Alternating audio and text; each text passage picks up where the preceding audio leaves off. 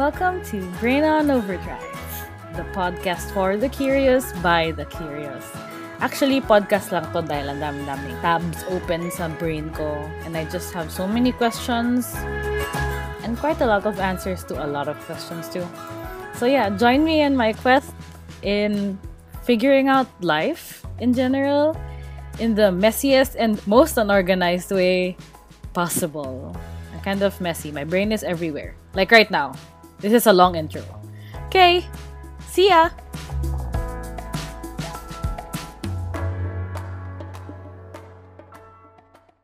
Hey guys, thank you for jumping in and clicking on this podcast episode. Very clickbait yung title. I love it.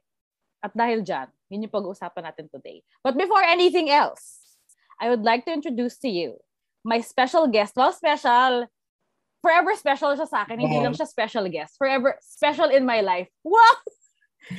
Lawrence Bautista. Let's clap. Actually, mag-insert tayo ng, ano, ng clapping ano dito. So, Lawrence is a PR practitioner who works in a PR agency. For people who don't know, PR is public relations. What exactly is public relations? Or what do you do na lang in your line of work? Okay, so yeah, as you mentioned, I I do PR, but I handle different brands kasi like um, a multivitamin brand. Yes, walang tech, walang dropping yes. ng oh, tech, clothing, saka other lifestyle brands. Pero what I do is accounts work. So it's really more of like coordinating with the brands day to day. Tapos, um, you know, we do releases, we do events, and then we do social media posts also with KOL. So we work with them. So yun, it's a bit fun naman. Medyo heavy lang siya kasi alam niya na mga um, people sa ahensya na you really have to allot like most of your time for work. But then it's fun. Especially kapag hindi naka-lockdown. Now, now kasi wala eh, wala tayong choice but we have to work from home. So always stay safe. Yes, so, may pa-stay safe. I love it. Diba? yeah. Mas magaling pa ako sa iyo. Nga eh. Alam niyo, wala, wala talaga. Sorry. Magaling po talaga tong friend ko na to. Kaya po siya yung guest ngayon. Siya talaga magdadala ng podcast na to. Wow. Ma- maririnig niyo lagi si Lawrence as my guest. Siguro every other episode siya yung mag-guest kasi mas magaling po siya. Yeah. Uh... At dahil dyan, ano pag-uusapan natin today? Well, the title is connected to what we're gonna talk about. So I actually specifically said it's not clickbait, but it's actually clickbait. And we're gonna talk about the Netflix limited series clickbait. Yeah, actually sobrang sobrang random nito kasi I I saw this last week. Mm-hmm. Tapos tinapos ko muna siya to see if maganda ba talaga. And then I sent it to you, 'di ba? Nasabi yeah, ko panood. Super random. so that's when doon nagsimula. So hindi ako tinatry kong hindi mag um, bigay ng details. Pero like, nung pinapanood niya, Carol, sobrang nagustuhan niya. Mm-hmm. So now, pag-usapan natin. Yeah, yun na po na, yun na po tayo. Bakit nga ba ano? Okay. Actually, very connected dito si Lawrence. Kaya si Lawrence din, aside from siya yung nag-introduce um, sa akin ng clickbait, at parang araw-araw yata niya akong kinukulit na panoorin nyo. Hindi naman Grabe, siguro like, hindi naman siguro like every hour of one day. Wow! Basta kinukulit yeah. niya ako to watch it kasi Actually, ang galing mo no, really nice. It's really nice naman kasi talaga. Yeah, ang galing mo But actually yeah, magtago. Hindi ka nagsaspoil. Medyo ako hirap ako in that portion. Like, kapag hindi pa napapanood ng friend ko na gusto kong ipapanood yung pinanood ko, hirap ako hindi mm. mag-spoil ng details, but you're good at it. That's good. Yeah, but I'm not the series type of person din kasi. Eh. Like, for example, I try to watch those series na super iksi lang. Mm-hmm. Like, kasi yung attention span ko hindi kaya. Tsaka parang hindi ko rin kaya mag-commit sa mahabaang series. Most now would be How to Get Away with Murder. Pero that one's really nice din kasi. So, sobrang worth it. Siyang, mm-hmm. Parang it took me two months to finish that one. Yeah. In fairness. Yeah, after work hours. Uh-huh. Workaholic po talaga siya. So, papansinin ka lang po niya niya after work hours. Pero special special po kay Lawrence kasi lately, sinisiksik niya ako sa lunch breaks niya. I love it. Can I just, sa lahat ng single dyan, single po si Lawrence, bibigyan niya po kayo ng time pag mahal niya po kayo. He'll make time yes. for you. Char. Huwag niyo ako i-clickbait. anyway, going, okay, sige, dahil nabanggit mo na yan, okay. What is clickbait? So actually, ah, meron ba ako nahanap na synopsis ng clickbait somewhere? Okay, wait. You know what? Since PR, let's connect it to your like industry. What is clickbait? In Well, the general me- sense. Feeling ko clickbait is really more of like cheating online. it's really just that. So it's really not using your your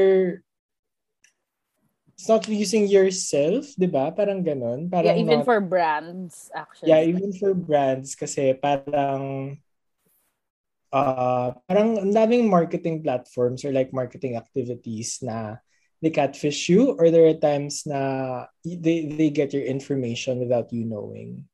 Alam mo yung ano, this is not necessarily catfishing, pero alam mo yung mga boosted content. Kunwari, nag, nag-scroll ko lang sa Instagram. Kunwari, kaninang umaga, we talked about Korean food Mhm. bigla kin hapunan pag nag-Instagram ka may lumalabas ng Korean food na Mhm. let's say kunwari badly put well hindi naman siya lumabas. Pero for example soban lumabas bigla si soban. Mhm. so it's kind of scary kasi in a way um parang they have their way na mak- marinig tayo or like para makuha yung motivation natin somehow to like support a certain brand which is really scary. But that's really more on like the brand side of like clickbait Things. pero like in general clickbait for me really is like cheating pe- cheating on people kasi parang hindi mo sinasabi ko naman talaga yun parang gano'n Or or hindi tinasabi ko ano talaga what's in store when you click on that thing. Yeah, or Yeah. what are your like motivations or like what's the reason behind the stuff you're doing? Yeah, it's just to get your attention. We're like fucking fishes. They're Hmm. luring, nilulure lang nila tayo online to click on stuff. Thus, the title of this podcast. Sana nalure kayo dito, Char. Anyway, so, okay. Uh, that aside, what is Netflix's clickbait? Because, well, I kind of, well, before going into this, ano, this uh, podcast recording, I did some like research on the synopsis. But basically, okay, in my words na lang din, and then I'm gonna ask for your opinion. And Clickbait, the Netflix series, is basically about this guy named Nick who was kidnapped. And then actually ang promo picture na nakita ko was him holding this placard. Tas duguan siya na yung head niya duguan. Tas parang Yeah. nakahawak siya na parang if this video gets 5 million views die. So yeah, so that's us giving like a synopsis of what clickbait is without No, but anyone, everyone can see naman when they visit. yeah, when they Um, visit the pero without spoilers because later na tayo mag-spoil. Pero may disclaimer kami later. So pag narinig niyo yung disclaimer na nagsus na may spoilers na, na may spoiler alert, go ahead and watch it na before you start listening to this podcast again. But if you want to stay with us, stay with us. We're gonna like like that. Sure. Anyway, going to Netflix's clickbait. I actually listed a couple of. I actually listed. Well, okay. The series itself, it's actually. Alam mo funny kasi ito every episode will actually make you wanna click to watch the next episode. It's it's actually so Yeah. nice with that title clickbait and then like parang very clickbait-ish yung mga episodes niya. Very cliffhanger and stuff. And what's really Yeah. nice, what I actually okay, I listed stuff I liked and stuff I didn't exactly like, medyo questionable for me sa eight episodes. It's, it's eight episodes long um, for season one. I don't know kung may season two. Hopefully meron. But season one's really a banger for me. And I feel like for you then. As you said. I like it. Yeah. So parang every episode, all that eight episodes, um, story siya ng different people's point of view nila on how the whole shebang happened. Okay, so spoiler alert guys, ito na yung disclaimer, may spoilers na dito. So we're gonna discuss in depth. Ayun.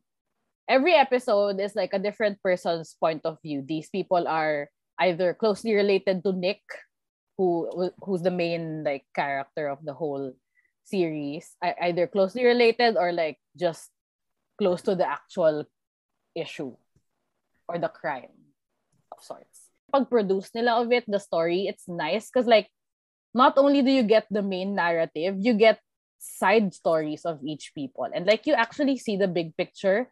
Pero what really is like um, amusing in a sense to me is kahit marami ng perspective ng different people, we're left hanging every episode. So talagang Mhm. like you look forward to the next until you end. So, yeah. Yeah. Siguro parang overall, ano ko lang din dun sa sa show is that parang it can be when you look at, look at it, it's very extreme kasi eh. Like, um, the whole thing is extreme na parang it's really not like something that would happen Mm-hmm. normally to someone. But then when I saw the entire show, parang I realized na it's possible. Alam mo yun? Kasi it Yeah. started out super small. Mm-hmm. But then yung ending niya or like the the the effect is really big. Mhm. Alam mo yun? So for me, it's it's something na we should look into. Like as a person or like as someone na nagsa-social media or like nag- nagda-dating apps. Baka nag-jump na ako sa ibang parts. But like parang yun lang. But for yung show, for me, I like it. Mm-hmm. there are some parts lang na parang may loopholes siya. Like for Yeah. example, may details na parang hindi na close Mm-hmm. Na baka pwede siyang gamitin as like an angle for someone to na parang siya sana gumawa nung, Yeah. nung crime. But then how how they did it kasi is very interesting na na you mentioned na you wanna finish the whole thing on one sitting. Oh my God, yeah, Kasi- that's what I did. Like 5 a.m. na ako natulog. Para to Ganda. finish the whole thing. It's actually really nice. Actually, yun nga, nabanggit mo, maraming loopholes. True, very true. Like, if you Mhm. look into it, like, in detail talaga, talagang questionable yung mga ganap. Like, for example, um, may portion doon na, in episode 2, they actually find that, okay, okay, So na-find out, first episode pa lang, very exciting na siya. Kasi like, it's it's the point of view of the sister. Her name's Pia. So it's Nick's sister. She's very temperamental, very opposite of Nick who's um very uh mild and and, and Composed. Oo, composed. Yeah, yeah, yeah. Wala siyang temper tantrums of whatsoever. Very loving, a family guy. Whereas si Pia is shown in the first scene of the first episode, um, medyo may bangayan yata, may undisclosed, untalked bangayan between Pia and the wife who's Sophie. Parang I don't know, pero parang, yeah, I, I, I think she just doesn't like Sophie. Baka, it, Mhm. by the looks of it, since dalawa lang sila magkapatid ni Nick, I feel like, kasi at some point in the storyline, ni-reveal na Pia is super close to Nick. And I feel like, um, maybe nung kinasal sila ni Sophie, hindi niya tanggap na wala na sa kanya, hindi na siya as close to her brother. Because like, of course, he has a family, he has two, two kids, and then loving family, a loving wife, and stuff like that. I don't know. But she's got that shit going on in her in her life. So it starts that way. Um, what's funny was, first, I well, ang nice kasi the first episode pa lang, talagang sinet na yung story, the whole thing. Like, si Pia kasi works at a hospital for, what, what, Yeah. ano nga ba yung work niya? Ta- siya yung taga-ano ng ano, ng, sa cancer patients ba yun? Cancer patients? Yeah, parang feeling ko nurse siya. Parang ganun. Oo. Yeah. Para siya support sa doctor. So yeah, for sure nurse. Yeah. So like it starts that way. She she's talking to this patient of hers who's like uh, a tech geek and sees a Mm. video he's watching na very doon na nag-start yung clickbait factor. So there's this vlogger, this girl vlogger who says, OMG guys, have you seen this video of a guy? He abuses women, ganyan, ganyan, ganyan. And pag view nyo, pag gumabot ng 5 million views, he dies. So, syempre, that's very, dude, that headline is clickbait on its own. If I saw something like that, I might have clicked just to see what happens. I don't know, you know what? Ang sad ng clickbait. Mhm. Clickbait ano? Clickbait Yeah. life. Clickbait life? What? Yeah, you just click on stuff. I don't know. But anyway, so na-build na yung setting doon, which is nice. And then very fast-paced na siya afterwards. So after she finds out, since she's very temperamental, so syempre she, she tries contacting her brother, Eme Eme Ruth. But, but basta yun. And then like, ito yung, ito, um, one of the things that you said kanina was, uh, the whole thing possibly happening in real life. Not to that extent, most probably, and hopefully not, na hindi ganong level. But one portion, I think there are portions of the series na very applicable na nangyayari in real life. Like, what they did in season ay, in the first episode was, since tech guy nga yung patient niya, she asked for help from this guy, remember? So parang, she asked for help to ask a community of people. Parang, alam mo yun, parang Reddit in a sense. Na parang, oh, help find this guy, Eme Emerut, Emerut. So, they were able to actually track from the video lang na yung back, backdrop niya is of a delivery truck, no? Delivery truck. And then, ito yung questionable portion was, Mm. uh, ang Mm. ending ng first episode was, um, she was with the detective, Pia was with the detective. Oh, OMG, okay, ito, oh my God, di natin na-insert. So, tong, OMG, ito pa. Actually, na-realize ko lang when doing the review. 'Di ba um, nagkaroon ng away over dinner. That was the first scene. Over dinner yon birthday ng mom ni Nick and ni Pia. And then nag-away. Pia stormed out of the house. She went to a party and tried to like hook up with people on a dating app. And then, dun sa dating app, OMG, yung detective, eto yung isa, OMG, alam mo, na-realize ko, first episode pa lang, parang fina-foreshadow na niya na may catfishing na mangyayari on dating apps. Kasi, Pia matches with the detective, pero his name online isn't his actual name. Yung name niya doon was Woody on the dating app. So parang I feel like it's, parang at some point, parang feeling ko fina-foreshadow na niya yung pagka-catfish online on dating apps. Lol, okay, anyway, na-realize ko lang. So anyway, one of the questionable things was, okay, going back, ang gulo, ang gulo ng brain. Ay, brain on overdrive. Yes, I love it! Ang gulo, hindi, I can't even organize my thoughts. Anyway, so, um, first episode, one of the questionable things was they find the delivery truck with the detective and the whole police squad.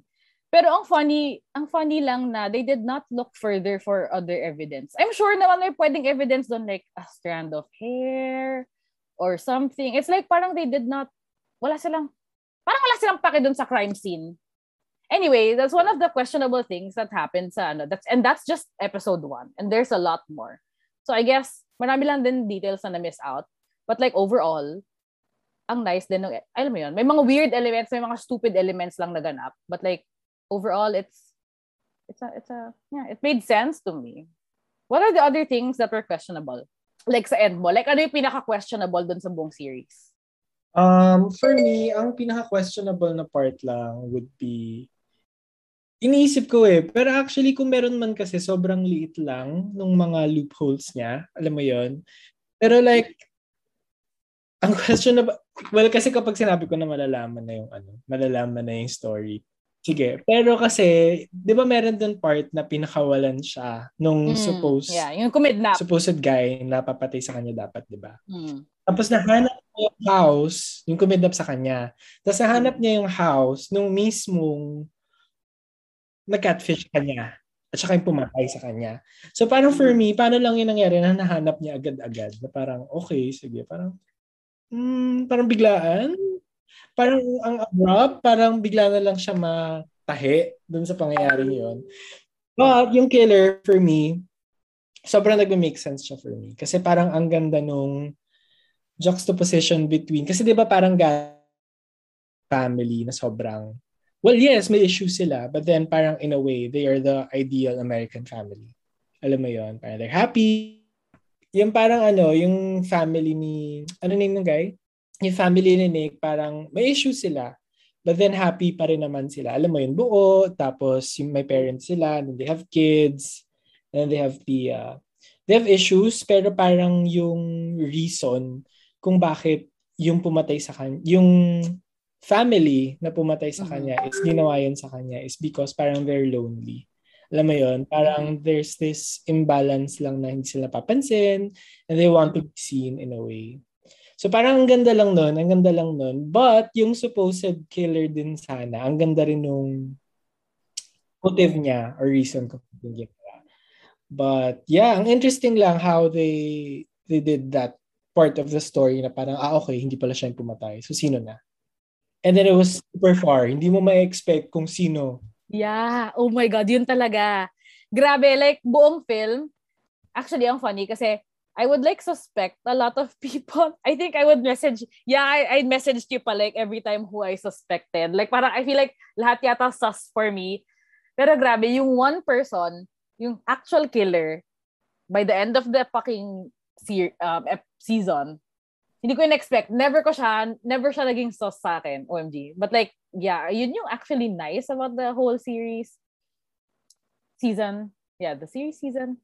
Kasi like, it never, hindi mo i-expect. Pero yeah, gets din. Like, yun din, isa, isa yun sa mga weirdest loopholes. like, instead of running to the police, tin- pinatakas ka na nga nung kumidnap sa'yo. Bakit dumiretso ka dun sa Lordy. Yeah, I can't exactly. I can't Parang even. masyado siyang, ano, nadala ng emosyon. Kung ako yung kinakabahan na ako, I'd rather go home. Yeah, true. Punta ako ng police. 'Di ba? I can't. I don't know kung ano yung pumasok sa utak niya. Bakit? Yeah. But ang ganda, kasi parang ganda ng motive for each person eh. Pero like yung mga earlier episodes, medyo for me, obvious na hindi sila yung killer. OMG. Or ako lang ba masamang tao? Sinususpetsahan ko silang lahat. Even si Pia. Si Pia hindi. Si Pia hindi ko siya naisip. Tapos yung detector, detector, yung detective hindi ko siya naisip. Yung wife, tapos yung kabit daw siya. Hindi ko Mm. siya naisip. Pero yung mga succeeding, doon na nag-ano sa akin na parang, ah okay, baka. True. Oh my God. Hatest episode. Anong hatest episode mo? Ako, I have one in mind. What's yours? Okay, mine was ano, The Reporter. Ang annoying Yeah. lang nung reporter. Ah, actually wala siyang silbi. Parang binoda niya lang yung story.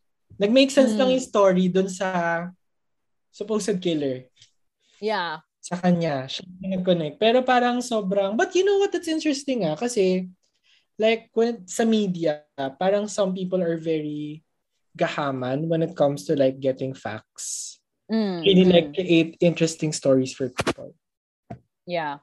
To secure them position, secure the money, which is kind of sad kasi parang information are tainted just for different motives. For personal. For personal motives. So parang now, hindi natin alam kung tama ba yung mga information na nakikita natin. To the smallest detail na tama ba yung numbers na lumalabas sa COVID every day. Mhm. Something reliable or ano pa ba? Um, like and everything. Like politics, mga ganyan. Kasi nga, di ba, we have the gatekeepers na sila lang inakala ng totoo. But then, sa atin, sobrang filtered na lahat ng information. So, you really cannot um, parang say or like tell kung tama ba yung nakikita mong info online. Yeah, kung totoo talaga. Yeah. Actually, interesting yung part na yun. It's really Yeah. interesting. And then parang yung, parang there's this imbalance then between media or like news and ethics. Kasi di ba parang Mm. nag-forge siya dun sa house nung guy. Obviously, Mm, wrong. mm. You don't do that. But then sa sobrang yung makakuha ng coverage or story, ginawa niya yun. Which is sad. Grabe, no? Kasi Tapos pumasok din siya sa house nila, Sophie, as a delivery guy. Oo! Sobrang wild po niyang reporter. Yung, Nairita, yung, nairita ako sa kanya actually. Hindi ko naman siya, okay, siya yung least like kong episode. Hate is such a, it's, it's a heavy word. it's such a big word. Pero yun yung pinaka least like ko. Pero yun nga, kasi parang it, ang annoying niya. Bakit siya ganun? Bakit siya ganung reporter? Wild siya. Anyway, tsaka like, I did not, yeah, parang hindi ko rin nakita yung point of like showing his personal relationship with his boyfriend. It did not give anything meaningful to the whole series. Yeah, kasi, The- the whole eh, kasi that episode is done na. That's it. So parang wala na. Yeah, totoo. Wala na ring silbi. Anyway, basta yon. Lols. But yes, Gusto ayun. nila i-highlight yung parang nawawala na siya sa sariling niya just to True. perform. And to connect the ano, the women he's yeah. been con- contacting. He, he's been catfishing. Nick has been catfishing on dating apps. At dahil dyan, segue tayo sa dating apps. Wow. segue to the dating apps. So, in relation to the the whole clickbait Netflix thing, ang premise ng lahat-lahat ng to um, is nagka-catfish daw si Nick in sa tatlong different girls. Oh my God, what's funny is they haven't met him. So anyway, apparently, yun nga, end of the, an end, ending ng story, gusto ko yung nag, nag-spoiler alert tayo, pero hindi natin gine-giveaway kung sino yung killer. Watch it, guys. Ganon. Mga ganong level. Anyway, so basically, technically speaking, the actual killer is Nick's catfish. So, he wasn't abusive. But, ito, ito, oh my God, ito pa yung questionable. Di ba? Yung killer was able to gain access to Nick's phone and dating app apps and everything else in, in his life because of the closeness they have or like the relationship they have. But what's funny is, pinakita yung flashback before i-reveal yung um, actual killer. Na Nick was apparently active on a dating app Yeah, while he was That married. was him, di ba? Siya talaga yun. Yeah, that's him. Siya talaga yon. Doon actually nag-start yung, doon nag-root yung, yung thought nung Yeah, killer yung na, killer. oo na, Yeah. oo na parang, uy, magawa nga to. Yung loophole lang din doon, parang hindi man lang niya nakikita na running, tsaka merong notifications yun. Oo, true. Unless he deleted it. Probably. Like, install niya lang. If Yeah. that's the case, mas magme-make sense siya sa akin. hmm I feel like he tried cheating. If you call that cheating, oh my God, let's discuss that later if that's cheating. I want to know your insight on it. Anyway, kasi parang nakalagay doon sa dating app, he was last active March 2018. And then biglang may nag-message lang na previous niyang na, na pair na hinahanap siya. Matagal, bakit daw hindi siya pinapansin. Pero yun lang. I, I felt like, you know what, it kind of made Nick human to me when I saw that.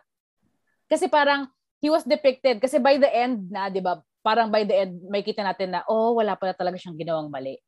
Nagkataon lang na he was mistaken for a different person.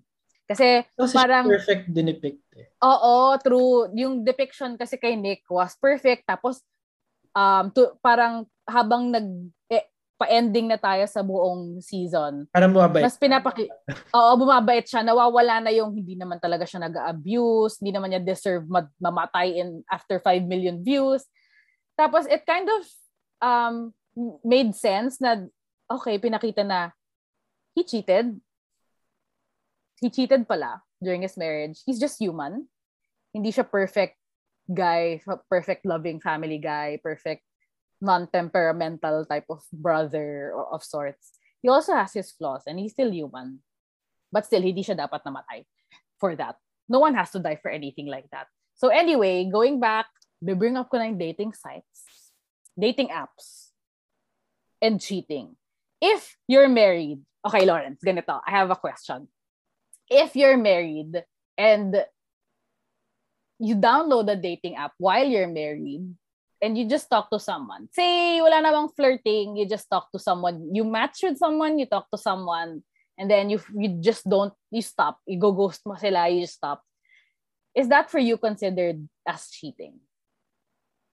Yeah, for me that's cheating. Kasi the fact na you signed up for a dating app given ang intent nun is to date someone cheating. And for sure naman hindi mo naman sasabihin na nag-sign up ka just to talk to someone. You can Mhm. talk to your wife to your husband to your boyfriend or Mhm. girlfriend. So I don't see the point of doing that. But yeah for me that's cheating eh. Kasi it's really like opening like opening a door It's about yeah. cheating. 'Di ba? Ganun, ganun, ganun Mm. ko nakakita. Ikaw ba? Paano kung ano, ah, well, well, ito, ito, next question, wait lang. Sige, sasagutin ko yan. Paano kung dinownload nila yung Bumble, pero di ba may Bumble for friends? Paano kung nag-apply lang sila for friends? Is that cheating? But it's a dating app. It's not cheating if you disclose it with your partner. True. Exactly. OMG. Yan If pala. sabihin mo na, okay, I'm doing an account to look for friends. Friends. Hmm. Yeah. Um, tas kapag may consent ng partner, for me, that's okay. But if you do Hmm. it like secretly, that's 100% cheating for me. Though it- Yeah, it's, true. it's subjective naman. That's how I see it lang. Mm, personally. Yeah, same. Like, anything naman, actually, not just on dating sites, not just in person or like in dating per se. Anything you keep from your partner is technically quote-unquote cheating. Kasi why would you keep secrets from your partner? They're actually supposed to be your best friend. Unless they're not. That's just sad. You should be open to them. Like, yeah, about everything with them. Anyway, so, speaking of dating apps, tama na yung cheating. Ang sad ng cheating. Let's not, let's not go there. Speaking of, Lawrence, you're single, right? Yes, I am. How has dating been for you? In person and through dating apps? Di ba you, do you use dating apps? Yeah. Okay. So now, okay, sige, ganito. Actually, meron akong um, account sa dating app. Isa lang. Mhm. Isa lang. Mhm. But I don't actively use it. Alam mo yun, it's, ito honestly, yeah, I don't actively use it, but it's, it's available sa phone ko. I have an app, but I just open it for I'm actually not like looking for someone naman talaga to date date as of the moment. But like if dumating naman siya, I'm okay with it. But yeah, like for example, honestly, it's siguro nakausap lang ako ng one to two like decent people. Decent. Well, for me, Okay. okay. pero one to two lang siguro yung super decent. Mm. And it it it went well like yung talking stage siya. Mm. Yung talking stage. But like hindi rin naman nag-end up na maging kami. So feeling ko like um these dating apps really um it really depends lang din doon kasi sa person eh. Like if you're there Mm. but then yung intent mo naman is to just to talk to someone or if hardcore gusto mo na talaga maghanap, feeling ko makakahanap. Mm. But then depende talaga kung ano yung intent mo eh. Like ako kasi I'm, I'm there but then I'm not like actively looking for someone. So I just talk to Mhm. People if I want to but then wala siyang like wala naman akong intention na parang be with someone through that Yeah. through through that app. But if if meron din or like if may mag-flirt na relationship with someone na nag-start dun sa app na yun, okay din naman siya sa akin. So my answer is kind of neutral. So if I feel like that's that's boring. But yun eh, ganun, ganun ko siya nakikita, honestly. Hindi siya yung actively ano. Eto na lang, sige. Since you're not actively, you know, using the app, and you still have the app there, when do you use it? When you're bored? Yeah, I use it when I'm bored. When you're bored. Yes. Okay. Okay, dito na actually papasok yung next kong question. Kasi may stigma on dating apps. Um, actually, especially for parents. I personally, okay, ako personally, I, I, I am in a relationship. I met my boyfriend through a dating app. And dahil may stigma, and this is not just for me ha, I also have friends who are in long-term relationships with their boyfriends who they met online. Hmm. And dahil may stigma on dating apps, when my parents asked me where we met, we had to like, alam mo yan, may kinailang, kinailangan namin mag-invento ng story. Kinag-usapan pa namin, oh, ito ha, ganito yung kwento. Kapag tinanong tayo ng parents natin, ganito, ganyan tayo meet. And up until this time, mag one year na kami. Well, one year na kami. Mag one year official na kami in, a, kami in the coming months. Hindi pa rin alam ng parents ko na we met online. And I also have this friend, five years sila ng boyfriend niya, they met online din.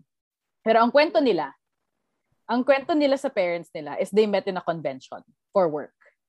so, so you see, like, parang, okay, this is actually in connection to my next question sa'yo. If it's very, dating sites are normal to us na these days. But why is there still that sort of stigma on dating apps? Why is there, parang, may onting, uh, hiya alam mo yon na oh I, I meet people here why do you think that is Feeling ko kasi, well kasi that, di ba, ang perspective towards dating is that it should start organically, parang ganun. Alam mo yon Mm, Parang, for mhm. example, yung guy na meet yung girl sa office, or like, nag-meet sila sa, yun, sinabi mo kanina, convention, or like, somewhere Mm. else. But feeling ko kasi at dating apps, parang you go there para talaga maghanap ng someone. So Mm. parang in a way, I'm not sure ah, like, let me know if valid yung thinking ko. Pero baka parang ang isip kasi ng tao is that um, medyo nakakahiya siya. Kasi parang nagpunta ka Mhm. to look for someone.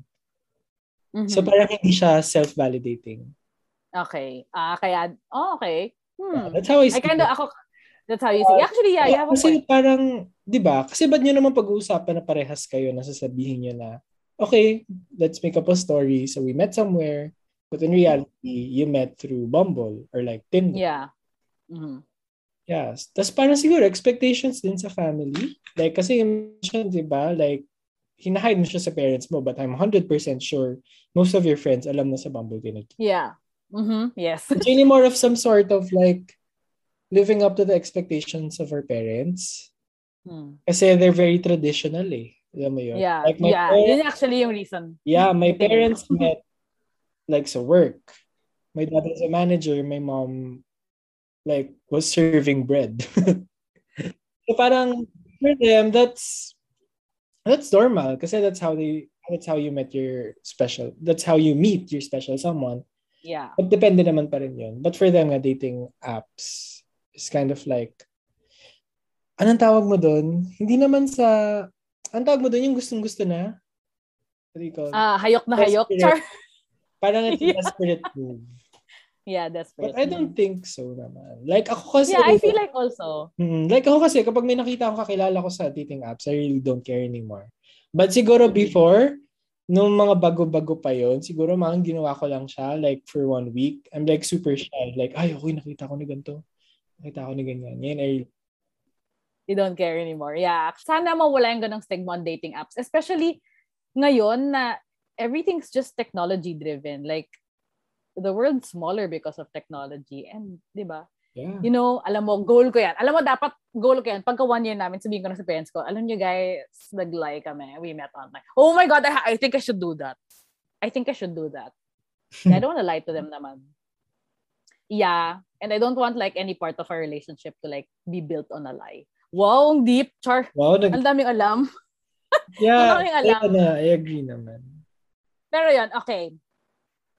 Tingin mo, which one is better? Dating online or meeting someone, meeting someone new, a prospect of love interest online or in person? Uh, okay. For me in person, Mm. Kasi parang iba pa rin yung makikita mo yung tao personal. Like Mm. kasi when you use dating apps, may barrier agad. Like Matic. Mm. And it's very physical. Like you base everything sa nakikita mo. Mm. Unlike in person, like somehow may hint ka ng personality ng person or like um alam mo yun kasi 'di ba para pag nakita ka ng person in person sabi mo okay may dating. Or like okay parang gusto ko siya. Pero not exactly hindi ko alam bakit. Alam mo yun? Parang may ganong added something kapag in person eh. While sa dating apps feeling ko it's kind of superficial. Well it is. It really depends on the person but Mhm. superficial.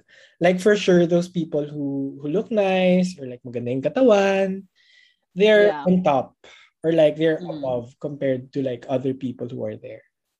Yeah. But but I think again, beauty is subjective. Alam mo yun, baka naman meron ibang person na finds you attractive, pero meron namang iba, and then other people have their preferences that are all different. Mhm. So parang feeling ko may harmony in a way. Depende. Depende kung nasan ka. Alam mo? Mhm. But for me talaga in person, I think that works better. Mhm. Hmm, ako naman, I feel like there's no better way. Okay, basta ang akin is, if you meet someone online, meet them in person afterwards. Alam mo yun, don't just rely on keeping on like talking and building a relationship online. Make sure you meet them. Kasi, hello guys, tingnan nyo naman.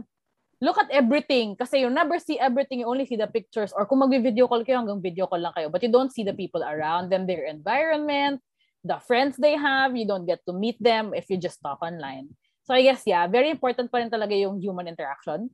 Mhm. Even now, actually, kahit, kahit like us, sa friends, ang hirap na tong pandemic, na online tayo lahat and naka-lockdown.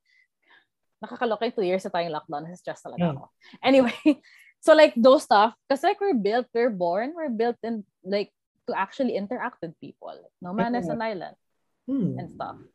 All that stuff. But like, yeah, I feel like there's no better option for me, ah, personally. Walang better than the other. It's just that make sure that at some time, you know, you meet each other in person because we're built that way.